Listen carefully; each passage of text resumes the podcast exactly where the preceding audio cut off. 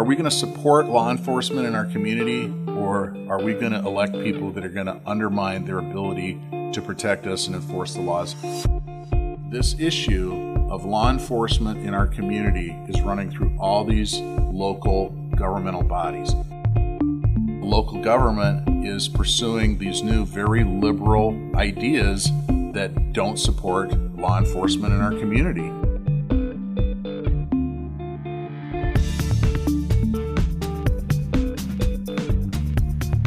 Welcome to another episode of Fact Check. I'm Caitlin Riley. And I'm Bill Feehan. And this was a topic that wasn't planned for us to discuss, but I had the opportunity to watch a mayor's debate. It was happening with the Criminal Justice Management Council for La Crosse County.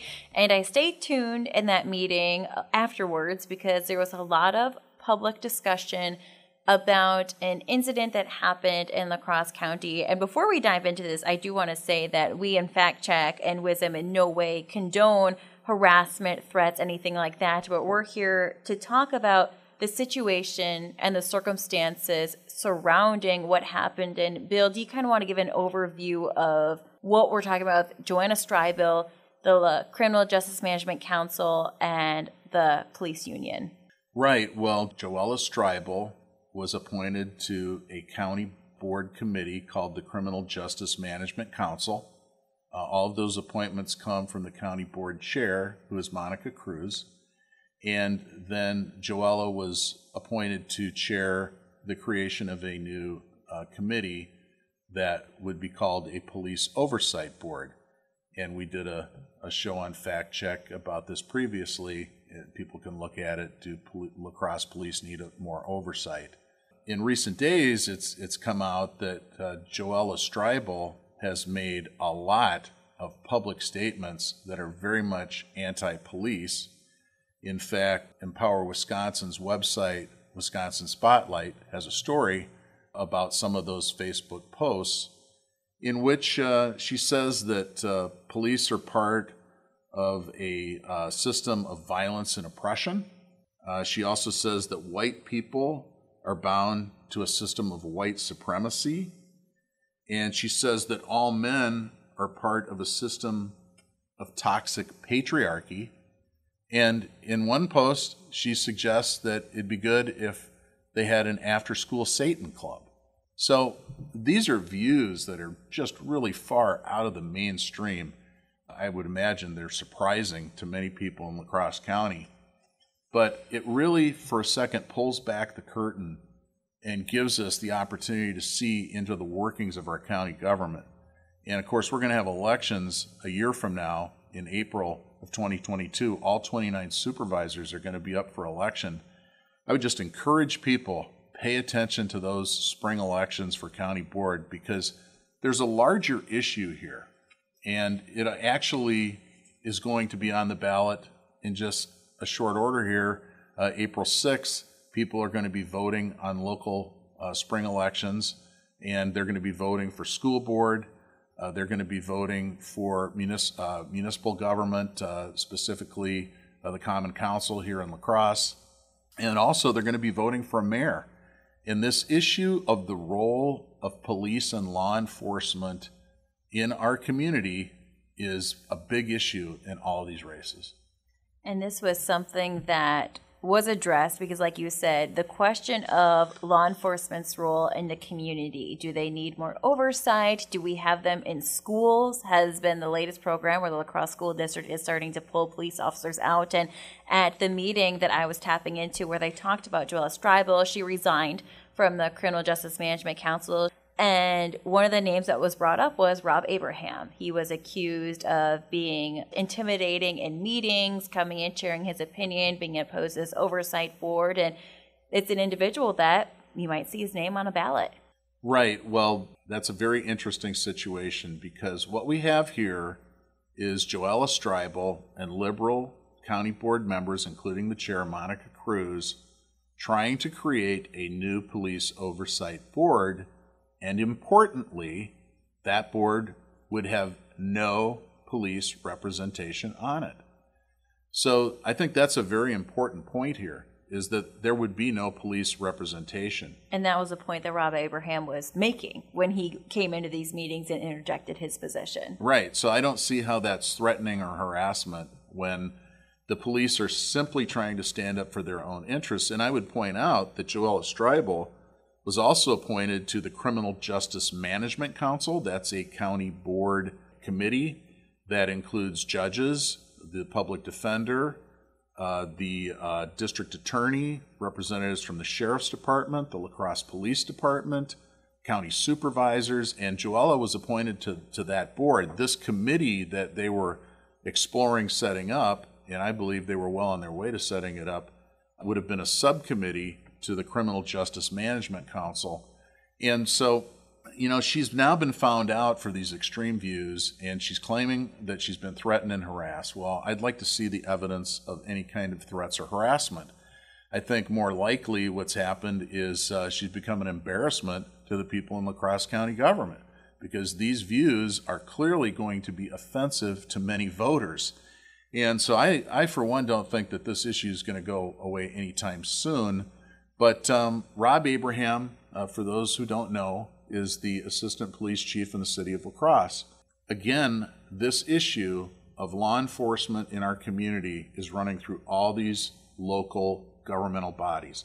And so the La Crosse School Board has made the decision to remove the school resource officers from the schools. Now, do people remember the DARE program? You know, that's designed to help keep kids off of drugs. That's that's part of those school resource officers being in our schools. And just two years ago, the Wisconsin legislature appropriated $100 million for improved school safety in response to a school shooting. We've had nine school shootings in Wisconsin since 2008. So, really, does it make any sense whatsoever for us to be pulling the school resource officers out of our schools in La Crosse? I, I think that uh, in conversations with Rob, he made it pretty clear he never in his life envisioned running for any kind of public office. But I think this is born of a sincere concern for his own children uh, and for the children of our community and their safety. And from my perspective, it makes zero sense for us to remove the school resource officers from the school because a few students um, don't like their presence there. And we don't really know what the community as, as a whole thinks about this. Uh, but my guess is that there's probably a majority of people in our community who don't want to see the school resource officers removed. And we've talked about some ways that they've tried to engage the community on the issues of law enforcement. We've done an episode of Fact Check about the survey that they had released before even looking into creating this subcommittee. I shouldn't say before that because they were, because the question on the survey was how would it be funded? How would it be paid for? And so this is something where they were looking to engage the community, but I know, Bill, that you had mentioned concern about what community are they engaging? I was outraged at what was in that survey, which was written by a professor from UWL, a psychology professor, who also serves on the Criminal Justice Management Committee. These people in their survey, number one, assumed that the committee was going to be created, that this oversight board was going to be created and they asked how we wanted to pay for it as taxpayers. And then the second to last question was about our race. Now, why on earth would race be in any way relevant to your opinion about whether or not we need a police oversight board? Unless you're a liberal in our county government who assumes, as Joella Striebel said, that white people are all bound to a system of white, white supremacy. In other words, all white people are racist. So you include race in your questionnaire so that you can discount the opinions of those people. My understanding is that over 1,400 people responded to that questionnaire. I'm guessing that uh, they got a real negative uh, feedback on that. You know, that's where uh, this whole thing is at with uh, questionnaire. The other thing that they did in there, the last question was, uh, What is your gender? And most of our listeners probably think, well, the two genders are male and female. No, this survey written by this psychology professor from UWL offers you 12 selections, and they even have a, a slice a slot there for other. So, you know, it, it just really reveals the minds of the people that are running our county government. And I surely hope that people are going to pay close attention to the county board races in April of 2022 because I can't believe that a majority of people in our community think that these are the ideas that our government should be based upon. And another note that I would like to make is that while news sources such as WIZM News attend these meetings, whether they're in person pre COVID or through Zoom, but this is something that's also open to the public. The public is welcome to attend these meetings. The public is welcome to give their comments. And that was a lot of the meeting that I had attended where people were giving comments to show support for Joella at that time. And that's another way to be involved in local government and find out, give a voice before those committees and before those councils are making decisions. Absolutely. You can go. Often they have um, an opportunity for the public to be speak and to be heard from. And I can tell you from two years as a county board supervisor, it is extremely rare that there are people that show up and sit in the observation area to observe these meetings, and very seldom do people come to express their opinions. It's important. Uh, we did another edition of Fact Check where we talked about government closest to the people. Give that a listen, and you'll and it gives lots of reasons why this local government is the one that has the biggest impact in our lives in terms of control, in terms of tra- taxation. And we're really seeing that the April 6th election is going to be one that is defining for our community. So we've talked about the county board. We've talked about their efforts and jo- Joella Striebel's efforts to create a new police oversight board. We've talked about the La Crosse School Board pulling uh, the resource officers out of the schools and Rob Abraham's candidacy as the assistant police chief, running for that seat. We haven't talked about what's been going on in the city of La Crosse, but Mayor Tim Kabat has appointed two Black Lives Matter activists to the Police and Fire Commission. So, again, this is a place where uh, local government is pursuing these new, very liberal ideas uh, that don't support law enforcement in our community. And so that brings us to the question of the mayor's race in the city of La Crosse. And we now know that it's come down to Mitch Reynolds, who used to have to, an afternoon call in program uh, here at WIZM, and to Vicki Markussen, who's the former CEO of the La Crosse Area Chamber. And again, this issue of oversight of our police and their role in our community has come to the forefront of that campaign.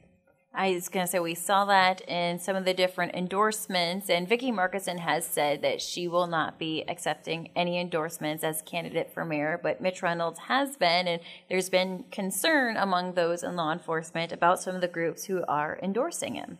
Right. Well, I want to say that, uh, you know, as the chairman of the La Crosse County Republican Party, um, we made the decision early on in this process that we would not be endorsing a candidate. And that's because there are no Republicans in this race. So there's no one that we could endorse as a Republican candidate. But that doesn't mean that we aren't interested in the outcome of this election. And so, myself, as a citizen uh, in, in La Crosse, uh, you know, I'm going to tell you, I was directly impacted by this issue last summer when someone stole the car from my driveway. In fact, they stole four vehicles in two nights and they, they robbed 14 homes on my street. I later learned that this was part of an epidemic of crime that was going on in our community, and a lot of it was related to the fact that we weren't incarcerating anybody that was arrested because of COVID 19. So the the uh, interesting part about this story is, you know, I was working with uh, the La Crosse Police Department, and I have to tell you, they did a phenomenal job. I reported my vehicle stolen at 7 a.m., and by shortly afternoon that day, they had found the vehicle. And it was part of some really good police work done by uh, uh the parking uh, police. They found my car.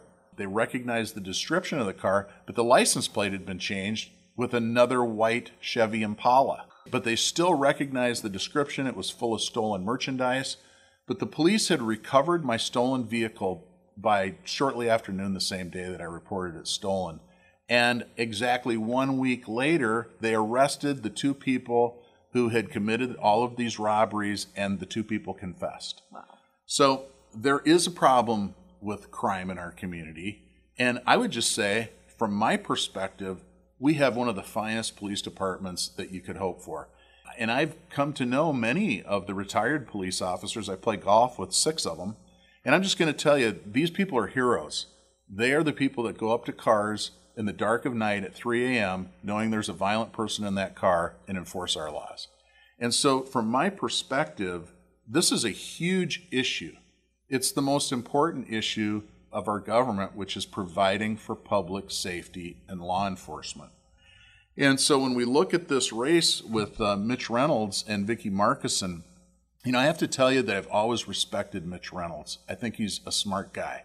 And I was a guest on his show many times, and I think he's a person uh, of integrity.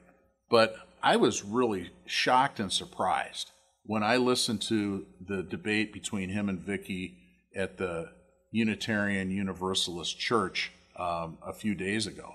And what shocked me was that Mitch advocated for shifting spending away from the police towards more social programs. And uh, he also advocated for this police oversight board being formed at the county. And so that, that to me is a defining issue in, in the race for mayor what is going to be the support for the police and law enforcement? I mean, this would extend out to the sheriff's department. But are we going to support law enforcement in our community, or are we going to elect people that are going to undermine their ability to protect us and enforce the laws in our community? I think it's a defining moment uh, for our community here in La Crosse County. And once again, that election is coming up very quickly, April 6th. I believe early voting starts on March 23rd for this spring election, especially coming down to those two candidates for mayor of La Crosse. Please feel free to join us in this conversation with Fact Check by following our Facebook group. Just search for Fact Check, W I Z M, and let us know what you want to chat about and share your thoughts and what you hear. For Fact Check, I'm Caitlin Riley. And I'm Bill Feehan, and subscribe to our podcast wherever you listen to podcasts.